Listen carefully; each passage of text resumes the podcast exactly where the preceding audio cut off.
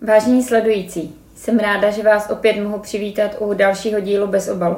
Minulý týden byl protknut státním svátkem. 17. listopad je velmi významné datum, které se vztahuje k událostem v roce 1939, kdy byly zavřeny české vysoké školy nacisty.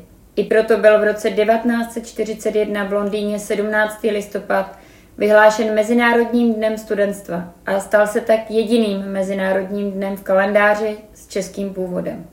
Jak jsem uvedla ve svém vystoupení k 17. listopadu, tak je ostudou, že za 32 let se původní význam tohoto dne podařilo za hojné podpory médií téměř úplně vytěsnit. Ani armádní generál a pozdější prezident Ludvík Svoboda není miláčkem dnešních médií. Jsem ale velmi ráda, že v jeho rodném Hroznatíně na Vysočině se i letos opět sešlo dost lidí, aby si jeho památku připomenuli. Byl vzorem čestného, statečného a laskavého člověka. Bylo mi ctí poklonit se tomuto hrdinovi. V minulých týdnech jsme si představili kandidáty na nové ministry. Dnes se zastavme u samotného nastávajícího premiéra Petra Fialy, jinak také přezdívaného pana Slušného nebo pana Čistého.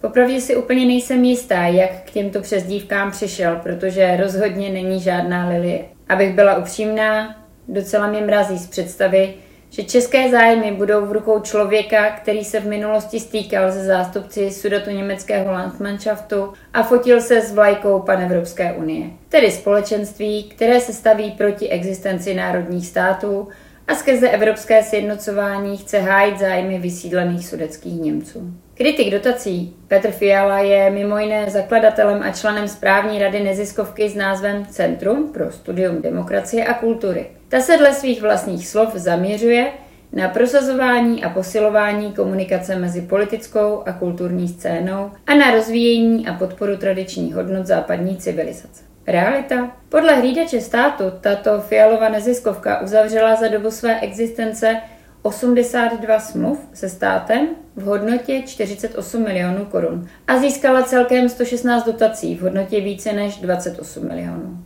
Mimo jiné milion a půl v roce 2013 od města Brna na vydávání časopisu Kontexty, o kterém nikdo nikdy neslyšel a zajímavé na něm je asi jen to, že v jeho redakci náhodou sedí Fialův syn. Dlouhodobě pak čtvrt milionu z dotačních programů ministerstva školství, další dotace pak Fialova politická neziskovka dostávala od úřadu vlády nebo ministerstva zahraničí. Ptáte se na jakou činnost? Od roku 2011 dostával Fiala a spol vždy po dvou milionech na výzkum týkající se například posilování ženských organizací v jihovýchodní barmy. Asi nás všechny bez velkého přemýšlení napadnou lepší způsoby, jak naložit se dvěmi miliony z veřejných peněz. A to nemusíme chodit ani do barmy. Česká republika má podle mě svých problémů dost. Kromě dotací Petr Fiala v posledních letech také často kritizoval střed zájmu. V tomto případě mi přijde hodně podivné, že časopis Kontexty, který z veřejných peněz v posledních letech čerpal více než 4 miliony korun,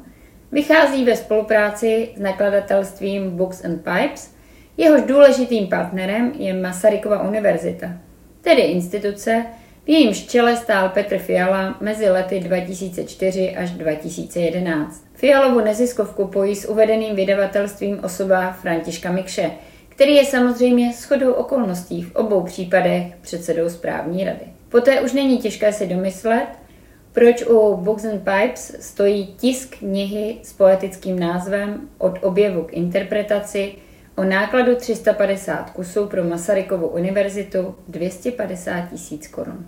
V kontextu těchto informací už nicméně chápu, proč si Petr Fiala nedělá těžkou hlavu z toho, že ze státních peněz budou dotováni tři noví ministři.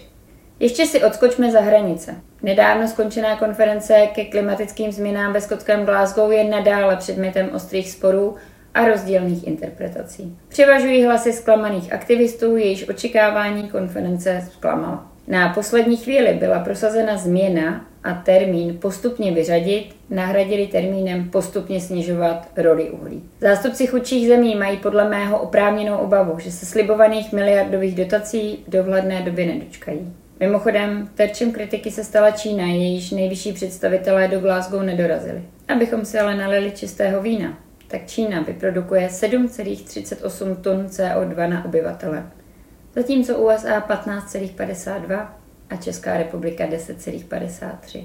Tak jenom tak pro srovnání. Děkuji vám za pozornost a za týden opět na viděnou.